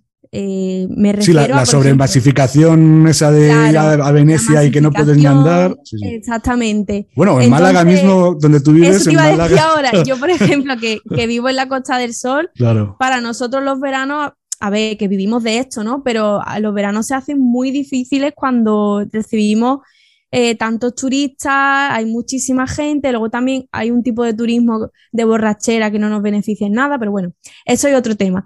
Lo que yo iba es que mm, había una parte en la que explicaba malos ejemplos de, de, cómo algunas empresas se ponen la medallita de sostenibles cuando no, que es lo que se conoce como greenwashing. Entonces, sobre todo, había muchas cadenas hoteleras que hacían lo que tú dices, que se ponían en la web eh, pues somos sostenibles, no sé qué. ¿Por qué? Y luego, te, claro, yo digo, voy a investigar por qué dicen esto. Y a lo mejor decían, hemos cambiado todas las bombillas y ahora son de estas de bajo consumo, no sé qué. Pero luego, por otro lado, eh, tenían un proyecto que incumplía la ley de costas para hacer un pedazo de hotel en no sé dónde en Canarias que se iba a comer la mitad de la playa. Entonces yo decía, estos son los ejemplos que no hay que seguir porque por un lado me está diciendo una cosa, pero por otro lado estoy descubriendo otra. Claro, claro. Y los consumidores no somos tontos. Claro, el problema, ¿sabes cuál es? Que, eh, decir, cuando es una multinacional es casi imposible, es que ni, aunque te digo, en mi opinión, creo que ni el, ni el consejero delegado ni el presidente de la empresa serían capaces de tomar una decisión que fuera una coherencia absoluta. Es decir, vamos a decir, a ser eh, el, verdes, vamos a dejar esa moda que se ha puesto ahora, que a mí en el fondo me cabrea un poquito, de si no, si, si tira la toalla al suelo, se la lavamos, si no, si la pone otra vez, pues vale, así también te estás ahorrando tu agua y jabón y lavandería, que al final es una partida de gasto bastante importante. Pero bueno, vamos a plantearlo de ese modo. Si ese hotel me dice que haga eso porque son muy ecológicos, pero luego a la vez están destrozando la costa, están destrozando media playa para hacer un hotel, evidentemente tiene que ser alguien de muy arriba el que tome la decisión. Y ya te digo yo que es muy difícil, en mi opinión, Mm, que, incluso eso, el, número uno de esa empresa, que no es el dueño, sino que al fin y al cabo es un empleado que es el que toma las decisiones, porque al final los dueños son los accionistas, eh, es muy difícil que ese hombre sea capaz de tomar esa decisión y encima y mantenerla. Es decir, porque te digo que hay veces también que toman ciertas decisiones, eh, típicos iluminados, estos empresarios iluminados eh, que toman una decisión en función de su forma de entender el mundo y luego se dan cuenta que mantenerla es muy complicado. Sí, a ver, pero en ese caso yo lo que diría es, pues entonces no digas nada. Sí, es que para decir una mentira no digas nada. De todas formas, bueno, también lo explicaba por, por abrir un poco los ojos al consumidor y para empresas que sabía que también lo iban a leer, pues para que no cayeran en estos errores a nivel evidentemente más local, porque eso, ese post no lo iba a leer el señor de Barcelona. Sí, sí. pero bueno. no, y está claro, no, además lo que tú planteas, yo te digo porque además yo, trabajo, yo escribo para el blog de Andalucía Lab. O sea, no es un tema que domine. de, hecho, por eso te digo, yo escribo, yo estoy escribiendo algunas cosas de innovación, ¿sabes? No, no en esos temas de sostenibilidad no tengo ni idea, porque la verdad es que no lo sé. Pero eh, eh, cuando eh, me plantean esas cosas, yo siempre digo, es que al final dices, mira, hay que valorar también, por ejemplo, los cruceros. Los cruceros son contaminantes total, o sea, es brutal lo que contamina un crucero. Pero también hay que pensar, y yo pongo el ejemplo de Málaga, capital, que yo he nacido en Málaga, lo he conocido muy bien porque voy mucho, y yo recuerdo que hace 20, 25 años Málaga no tenía ningún tipo de turismo es decir, la gente solo iba al corte inglés, la gente iba a la costa y, iba un día a comprar al corte inglés, como mucho. Entonces, ¿por qué? Porque en Málaga ni siquiera había hoteles. Y gracias a poner museos, a poner, eh, bueno, a, traer cruceros, a todo eso ha generado que ahora mismo, bueno, haya más hoteles que, casas, más apartamentos que viviendas particulares. Eh, es, ¿Eso qué hace? Lo incomoda mucho, o sea, incomoda mucho a la ciudad, pero al menos genera un empleo que hace 20, 25 años no había. Entonces hay que baremar y sopesar si de, verdad te interesa una ciudad como es ahora, que es una ciudad alucinante, que a mí la verdad es que, que este eh, al final de año pues he estado yendo con mucha frecuencia y puedo decir que me he pasado pues casi medio, medio trimestre allí en Málaga y la verdad es que he alucinado porque desde la pandemia no había podido ir y la verdad es que ha pegado un cambio bestial. Cuando ves que otras ciudades languidecen, eh, y ciudades grandes, ¿eh? eh Málaga va hacia arriba. Entonces, dices, bueno, pues mm. hombre, en el fondo, pues quizás sea eso, lo que decimos, va a ser incómodo, es incómodo para el que vive allí. Es, alquilarte una casa es carísimo, porque al final la gente prefiere tener un apartamento turístico que, que, no, que, que no alquilárselo a una familia. Eh, mm, es incómodo andar por la calle Larios, que es una calle que no está pensada para acoger a tantísima gente como la que pasan por allí todos los días. y es incómodo incluso andar por el centro porque el centro es que es un centro de una ciudad más pequeña, más propio de una ciudad más pequeña. Entonces, bueno, pero eso genera que haya un montón de gente trabajando, cosa que en otros sitios está lleno de parados. Claro. A ver, ahí al final hay un, dilema, ¿no? Digamos, no, sé, cómo llamarlo. Sí, sí, sí, es así, es no se puede tener todo, no se puede tener todo. Entonces, bueno, yo no soy experta en proyectos sostenibles, yo lo enfoco más a la comunicación. pero claro, temas así, yo no sabría qué, decir para que hubiera un equilibrio. Eso ya, pues, es que es complicado. Es que de hecho, Mónica, yo pienso que es que el, el, equilibrio perfecto no creo que exista. En estas cuestiones, eh, lo que tú dices es una alerta que es que es buenísima y es una alerta además desde el punto de vista de la comunicación. O sea, lo que tú dices me parece perfecto. La intención de tu artículo es estupenda. Pero es, es decir, las empresas tienen que tener mucha, tomar nota de esos consejos. Pero está claro mm. que lo que no pueden decir es, vale, vamos a ser 100% sostenibles, vamos a renunciar a este negocio para no contaminar. eso al final, esas decisiones drásticas mm, generan, bueno, mira, volviendo al tema de la luz, porque estamos pagando 10 o 12 veces más cara la luz que hace unos años? Pues porque se han tomado unas decisiones políticas que lo que eran muy sesgadas hacia, hacia una forma de entender la política energética que al final nos está, nos está repercutiendo ahora. Hoy decían que, por ejemplo, que la bolsa funciona más fuerte la venta de derechos de, de emisiones o sea, se están especulando en bolsa más que con acciones y con futuros de las propias eléctricas. Con lo cual, ¿qué quiere decir? Que es que eso, que es un impuesto, un impuesto encubierto, nos la están, mm. están especulando y claro, el gobierno se forra con eso, o sea, los gobiernos, no te digo el español solo, eh, de la Unión Europea, todos los países de la Unión Europea, se están eh, sacando un montón de miles de millones de, euros con el tema de, la, de los derechos de emisiones de CO2. Por eso digo, es, si, ni siquiera los, los que mandan son capaces de arreglarlo, nosotros desde aquí podemos elucubrar y a mí esto pues me encanta, ¿eh? Eh, Mónica, o sea. Hombre, al final mm, yo por eso siempre trabajo más cómoda con negocios más pequeños, porque creo que pueden tener más el control. Claro. Un negocio grande, pues ya, hombre, me encantaría mm, trabajar con, una cadena de estas, ¿no? Sí. Pero, pero bueno, al final los empresarios más locales o más a nivel nacional incluso, pues tienen más control de su negocio. Sí, de hecho, mira, yo que trabajo eso con marcas grandes, o sea, eso con BMW, con Mini, con Shopify, pues al final, ¿qué ocurre? Que, que, que, al final hay tantísima gente que lo que estás haciendo y lo estás haciendo bien, mm, tienes que convencer a tantísima gente que ni siquiera son los que van a decidir, ¿eh? O sea, tienes tantísimo cargo intermedio que tiene que mm, estar de acuerdo con lo que haces que al final te acostumbras a hacer lo que te digan y no planteas nada.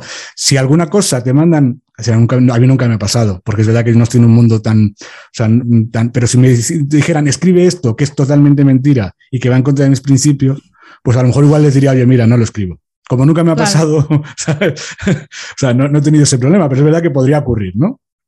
Entonces, eh, por eso digo que hay veces que es mucho más cómodo, para ciertas cosas es mucho más cómodo trabajar eso con clientes a los que lo que tú le digas no tienes que convencer a 300, a 300 cargos intermedios, sino que se lo convences al, que, al, que, al dueño de la empresa y ese es el que es más fácil. Totalmente, sí.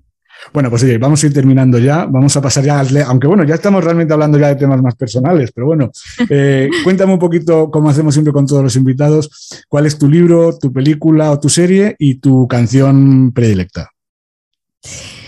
Pues mira, uno de los libros que a mí, y no tiene nada que ver con trabajo, ¿eh? pero bueno, mm. al final es mentalidad y cuando uno es emprendedor, la mentalidad creo que es lo más importante.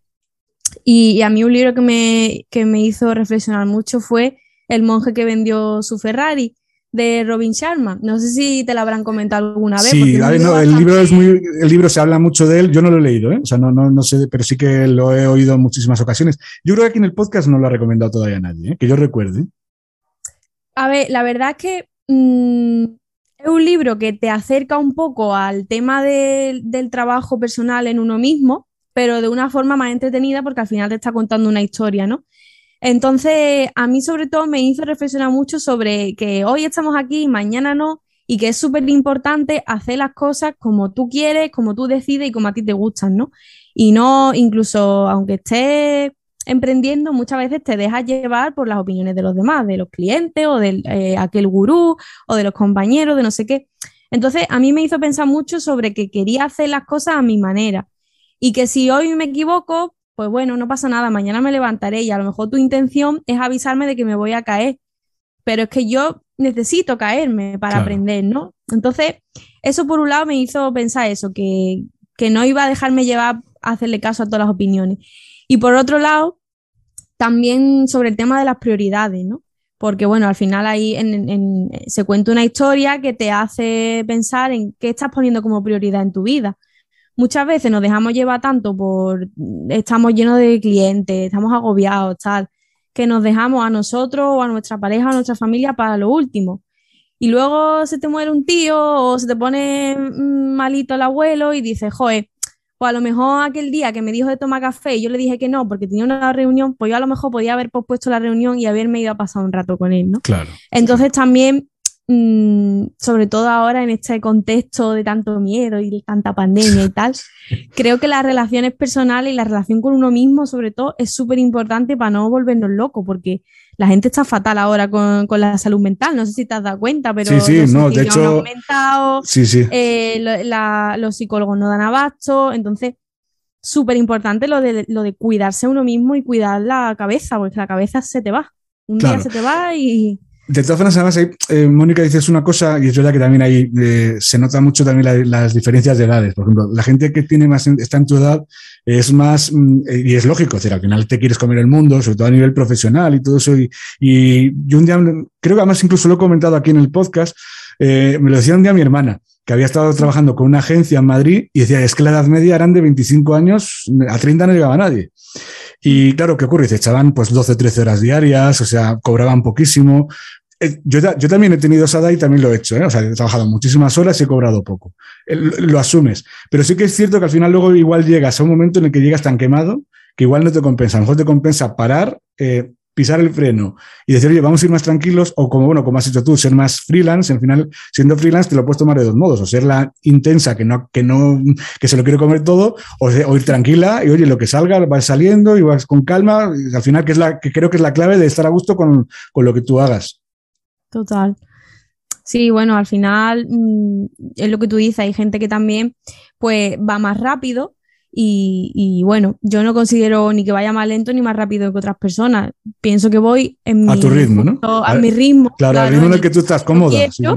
Y el ritmo que a mí me permite tener vida también. Claro. Que al final es que aquí hay mucho peligro en, en cómo nosotros nos organizamos podemos decidir no tener vida. Y eso sí, sí, nos convertimos un poquito en esclavos de todos los clientes. En lugar de ser esclavo, de, o sea, no esclavo, sino en lugar de tener un solo jefe que, y estás todo el día puteado por tu jefe, al final lo que, hay veces que te puedes correr el riesgo siendo freelance de convertirte en esclavo pues, de los 5, los 10 o los 20 clientes que, con los que trabajes. Eso Totalmente.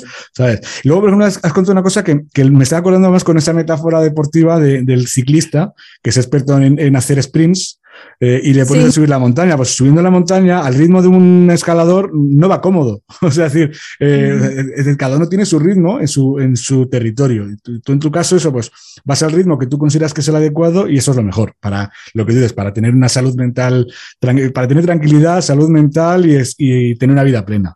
Claro. Y bueno, ¿y, película o serie así que nos recomiendes? Pues mira, eh, una de mis películas favoritas es Interestelar. Ah, bueno, película. películas de estas que, que, te hacen reflexionar, me encanta. Pero bueno, como, como también eh, tiene que ver con esto de marketing y tal, yo una de mis series super, que soy súper fan es Mad Men. Me la he visto dos veces. La primera fue cuando me empecé la carrera y la segunda fue el año pasado, en el confinamiento, que justo la quitaron de Netflix, pues justo antes. y la verdad que me sorprendió lo diferente, ¿no? Que, que, me sentí, porque claro, al verla el año pasado yo ya me dedicaba al copy y tal, y yo siempre pues, me veía muy identificada con Peggy, ¿no? Porque Peggy era la que al principio entró, que no sabía muy bien que... Sí, que entra de secretaria.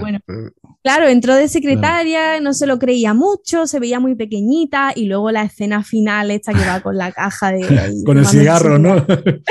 sí, sí, sí, Y a ella es la reina del Yo creo que esa es, al final, creo que es la enseñanza de la, de la, serie, o sea, de cómo entra, o sea, habría que hacer una imagen de cómo entra y cómo sale de la, de la agencia y cómo se ha ido, se puede decir empoderada, a mí la palabra empoderada no me gusta, pero es que es verdad. Y lo ha conseguido en un mundo mucho más difícil que el de ahora, ¿eh? Porque hoy en día es fácil dentro de lo que cabe, aunque haya dificultades, ¿no? Pero es que en los años 60, en una profesión tan machista como era la de publicidad, o sea, que era, bueno, machista no, era misógina, ¿sabes? Sí, sí, sí, eh, es que me encanta lo bien hecha que está, cómo recoge todo, todas las cositas, los micromachismos dentro de la oficina, los comentarios que le sueltan los compañeros. Y luego, bueno, las ideas que se les ocurren y, toda la genialidad a nivel publicidad, a mí me encanta, vamos. Yo siempre que puedo intento poner un ejemplo de, de cómo al final, sin, sin ser una época digitalizada como ahora, que no había email marketing y todo este rollo, es que venden contando historias igualmente.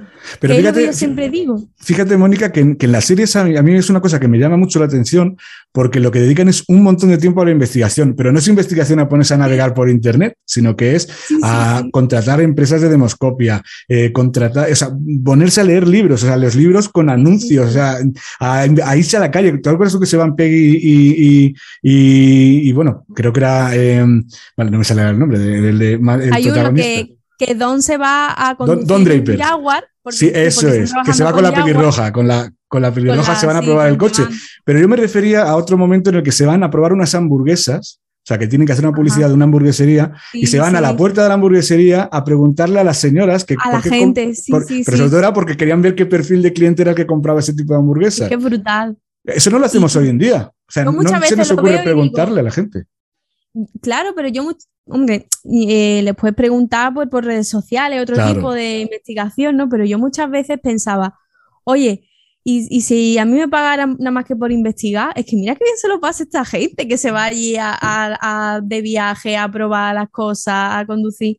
Oye, a, mí no me suelen decir nunca, mira, yo vendo este producto, te lo envío y así lo pruebas y así lo sabes vender. Claro, es que, sería lo lógico de lo importante que la investigación, que, es la parte más importante del trabajo. Sí, sí, no, no, yo he habido, a ver, yo por ejemplo, eh, a mí hace tiempo me contrataron para o sea, escribir páginas de ventas de un tío que había escrito varios ebooks y le dije, oye, mándamelos, mándamelos, o sea, al menos para ojearlos, porque yo no puedo escribir sobre un ebook si no, si no sé ni de qué va, o sea, no me mande la sinopsis, digo, mándamelos. Joder, es, que, que, que, que, lo primero que es que además hay cosas que no entiendo. Si yo quiero que alguien venda mi producto, le tendré que enseñar cómo es el producto. Eso es lo que yo lo que he pensado siempre, pero parece ser que no todo el mundo le sale de a ojo. sí que es verdad que hay veces que sí me, han enviado productos o si era un servicio me han dicho 20 y, lo ves. Y, claro, que es lo lógico. El servicio que se, que, se pueda dar, pues el servicio me lo han dado a mí. Y claro, es que muchas veces dices, ahora sí entiendo y, y cuando yo lo he sentido, yo lo puedo expresar mucho mejor. Claro, claro, claro. Oye, ¿qué canción así? Eh, no sé si tú escribes con música o simplemente la usas para ocio o no escuchas pues música, que también puede ocurrir. Sí, sí, yo eh, soy súper fan de. Bueno, mi grupo favorito es Muse, que, igual así por mis pintas no lo parece, pero soy bastante rockera. De hecho, cuando tenía 14, 15 años tocaba la batería en un grupito y, y me encanta yo la música a veces la utilizo como para mm, soltar, ¿no? Y, y es verdad que estos temas rockeros te hacen soltar mucho, te hacen como motivarte también, ¿no? Entonces, yo no soy de las que escriben todo el rato, están con música, porque yo más bien necesito un silencio en mi cabeza y, y de hecho es que odio cualquier ruido, muchas veces me levanto a las 6 de la mañana para escribir, porque necesito silencio dentro, ¿sabes? Entonces, en estos casos, cuando, cuando es para trabajar, porque cuando no, sí, yo me hincho de escuchar todo tipo de música. Pero cuando tengo que concentrarme, me gusta mucho escuchar por los ruidos blancos, estos, o, o temas. Claro, de que no te distraigan. O sea, lo, mantra. o sea, que tú lo que, lo que necesitas es, es cuando te pones a escribir, concentrarte en eso. No necesitas una distracción de, claro, si estás escribiendo y escuchando música, que a mí me pasa a veces, me estoy escuchando la música y no estoy encanta, pensando. que, que no puede trabajar sin música y que le inspira. Sí, sí, no, no, pero yo te digo que me ha pasado, incluso esta mañana me ha pasado precisamente que ha habido un momento que estaba escuchando, estaba más pendiente de lo que estaban cantando, que de, hecho dejé de escribir. Y a los- cuando acabó dije, joder, es que así no puedo seguir. Ya, ya la quité, me quedé en silencio. Yo de verdad que soy persona de ¿por qué haces dos cosas a la vez mal? Cuando puedes hacer una, disfrutarla bien Pues y fíjate tú que siendo bien. chica, siendo chica es muy poco habitual, ¿eh? que sois multitarea Pero- casi todas. Pero la multitarea es malísima. Ya, ya, La ya. multitarea Pero ya te digo yo que en general las chicas sois muy dadas a hacer dos o tres cosas a la vez. O sea que. Y hombre, a ver, luego es verdad que si yo quiero, pues me pongo a hacer 40 a la vez, pero sé que no lo voy a hacer 100% como yo Claro, quiero. sí, no, no es verdad. Al final no somos ordenadores, eso está claro que no. no somos... Oye, Claro. ¿y, de, y de Muse alguna canción en concreto por ponerla? La pondré en YouTube, porque aquí no puedo ponerla por los derechos de autor, pero la pongo en el, en, en el post del, del programa, pondré un. eh, meto la, lo que es el visor de YouTube. Eh, ¿qué- ¿Cuál me recomiendas que ponga? Pues mira, una que me motiva muchísimo es la de Knights of Sidonia, que no sé si, si lo habré pronunciado bien, pero bueno, luego te la escribo si no. Vale. Y, y esa es, la verdad que es bastante chula y en los conciertos que he ido ya a un par, todo el mundo se pone a saltar y, y claro, yo también me vienen esos recuerdos de cuando yo estaba ahí saltando y la verdad que me motiva muchísimo. Pues muy los bien, muy días bien. sí que estoy más, más vajilla de No, y a- ánimo. Y, aparte es que la música así tan rockera y todo eso, es verdad que es muy energizante. O sea, o sea, es decir, si estás un poquito bajo de forma o estás depre y todo eso, ese tipo de música suele subir los ánimos. Sí, sí, yo da- da- cuando estoy así bloqueada me cojo, me voy a dar un paseo por la playa y me pongo ahí la música y luego vuelvo como nueva. Claro, claro. Oye, pues eh, Mónica, la verdad es que ha sido una gozada hablar contigo. Mm, Me fastidia un poquito. Creo que los, los oyentes lo van a oír bien perfectamente porque no, o sea, creo que justo el momento en el que, en el que a ti se te veía peor estaba hablando yo, con lo cual, pero claro, tú a mí sí que es verdad que no me has oído, entonces no quería que, que pareciera el teléfono escacharrado. Yo estoy seguro que si hubiera tenido mejor conexión a internet, creo que hubiera, hubiéramos estado un buen rato más hablando, porque la verdad es que es una gozada escucharte. Y ya te digo, Mm. eh, eh, como hago siempre, os reitero la invitación para más adelante, en un futuro, que si llega un momento en que me quedo sin, sin gente a la que invitar nueva, pues oye, yo encantado de volver, de que volváis otro día y hablar a lo mejor más de un tema más en concreto, una cosa de esas. Muy bien, yo también, vamos, me ha encantado. Y yo creo que, vamos, el fallito ese ha sido en un momento nada más, el resto ha estado súper bien. Sí, Así sí, sí. y me ha parecido muy interesante las preguntas que hace. Hacer preguntas también es un arte, ¿eh? Así que Bueno, eso- A mí, mira, te voy a decir una cosa. A mí, en algún comentario, lo que pasa siempre, al final no, puede gustarle a todo el mundo. Sí que en algún comentario, alguna gente, sobre todo en en Evox, eh, que es donde están los puristas de los podcasts en España, o sea, Sí. donde más gente escucha podcasts. En Evox sí que algunas me han comentado, "Jo, es que interrumpes demasiado a la gente. Yo ya lo advierto. De hecho, creo que a ti te lo advertí cuando, que, cuando bueno, pero hablamos de una charla al final. eso es, es que esto no es una entrevista de Jesús. Quintero, en la que, en la que, porque además creo que sería muy desagradable para ti. Si yo te hago una pregunta y me Sí. quedo callado mirándote, ¿sabes? o sea, sería muy desagradable. Entonces creo que es más cómodo para el invitado que estemos charlando. Y sí que es verdad que hay veces que me tengo que, o sea, contener para no interrumpir más. Sea, yo en la vida real soy de interrumpir mucho más todavía. ¿Sabes? O sea, que, que Yo para soy mí. más de escuchar. Claro, pues mira, eso también es muy bueno, porque ya te digo que, que, que yo aquí me tengo que contener continuamente para no estar interrumpiendo y hacer un monólogo, porque acabaría, me gusta mucho hablar y acabaría siendo yo solo el que habla. Pero bueno, espero que también que tú ya te Ah, hayas sentido bien. cómoda y que los oyentes se lo hayan pasado bien, que al fin y al cabo yo creo que de lo que se trata es de que los que nos oyen aprendan y se lo pasen bien. Sí, y además que hemos hablado de un tema así que tal vez no todos conocen, entonces yo creo que ha aportado bastante y, y bueno, pues el que quiera saber más que me pregunte. Claro, bueno, antes de terminar, mm, dinos tú la dirección de tu página web para que te puedan localizar. Pues en mi página web que es monicaromero.es y luego también en Instagram, que soy bastante activa, es arroba monica.romerose. Y ya desde pues ahí pues, pueden apuntarse a la newsletter y todo. Vale, pues ahí ya lo que tendría, yo aparte de lo que has dicho aquí ahora para que lo esté escuchando, yo lo pondré en las notas al programa, eh, pondré un enlace para que el que quiera entrar en tu web y ver sobre todo lo bien que escrita que está, que ya digo que yo generalmente si no está muy bien escrita le, hago un, le echo un vistacito. Y no digo, no es que no solo es bien escrita, sino que además eh, es que mm, es, se nota una voz distinta, porque es verdad que últimamente se empieza a ver que todas las páginas son iguales, o sea, todo el mundo escribe igual y muy parecido, y, en tu caso se notan diferencias respecto al resto. No se hace aburrido, a mí se me hace aburrido leer siempre lo mismo, una página tras página tras página, que todo el mundo diga lo mismo. En tu caso, pues digo que me ha parecido entretenida y me ha parecido que está muy bien escrita. Qué guay, pues me alegro. Bueno, pues Mónica, pues muchas gracias y oye, cualquier cosa, sabes dónde me tienes, ¿vale? Gracias, gracias a ti por invitarme.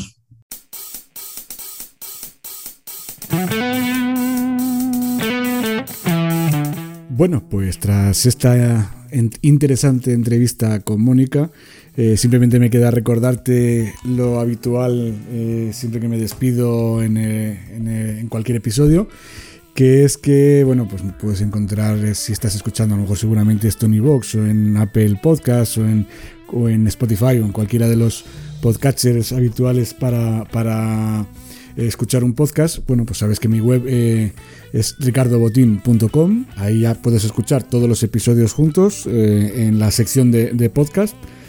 También puedes encontrarme en redes sociales. En todas ellas me encuentras tanto en Instagram, en LinkedIn, en Twitter y en y en Facebook. Y bueno, ahora también estoy incluso en TikTok, eh, como creo que he comentado a lo largo de la, charla hoy con Mónica. Eh, pues me puedes localizar por las redes sociales y ya sabes, en todas me vas a encontrar como Ricardo Botín o Ricardo Botín Copywriter o algo de eso. Es fácil encontrarme. ¿eh? luego también quería recordarte que en la web tienes un... un, un ebook gratuito que se llama Escribe en tu blog como los profesionales, ¿vale? Te lo puedes descargar gratis sin necesidad de eh, pagar nada por él. Eh, simplemente lo único que te pido es que me dejes tu dirección de correo electrónico y luego yo pues de vez en cuando pues intento mandar una newsletter, aunque bueno, ya, ya he comentado que no soy lo más fiel del mundo a la hora de, escribir con una periodicidad fija. Es una tarea que, que, que, me tengo que proponer mejorar porque desde luego mm, la gente yo entiendo que le gusta recibir periódicamente un correo electrónico y en mi caso bueno pues me puedo tirar bastante tiempo sin mandar ninguno. Eh, también eh, quiero recordarte, como ya te he dicho al principio de, este episodio, que eh, he creado un curso, se llama Copywriting SEO para Todos, en el que enseño a redactar textos desde un punto de vista del posicionamiento SEO. Es decir, lo que hago es que explico técnicas de copywriting SEO y de redacción SEO para que escribir, para que le gustes más a los buscadores y eso además te ayude pues, a vender y a posicionar mejor tus textos. ya te digo, a vender al final tus productos y servicios, que en muchas ocasiones también, aunque tengas una página web, una landing muy persuasiva, pues siempre es necesario también aplicar algunas técnicas de posicionamiento pues, para, que, para que la gente te encuentre, ¿no? evidentemente, sobre todo el que no te conoce. Eh, simplemente ya te digo, tienes que entrar en el, en el, menú principal y vas a ver una opción que es eh, eh, una de las secciones es curso, pinchas ahí y ahí vas a ver exactamente detallado en qué consiste el curso y si te interesa además vas a ver que tienes una oferta especial con un descuento bastante interesante. me puedes mandar un email también si quieres hablar conmigo directamente y no quieres a lo mejor que salga publicado en las redes sociales o cosas de esas. Ah, si me escribes por email tiene que ser a contacto arroba y, bueno, pues eh, espero que esta entrevista te haya gustado. La verdad es que nosotros cuando la hemos grabado nos lo hemos pasado muy bien.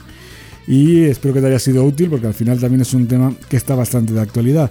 Sin otro particular, se despide atentamente Ricardo Botín, eh, redactor, eh, copywriter, creador y presentador de este podcast de copywriting y redacción, Writing Pod.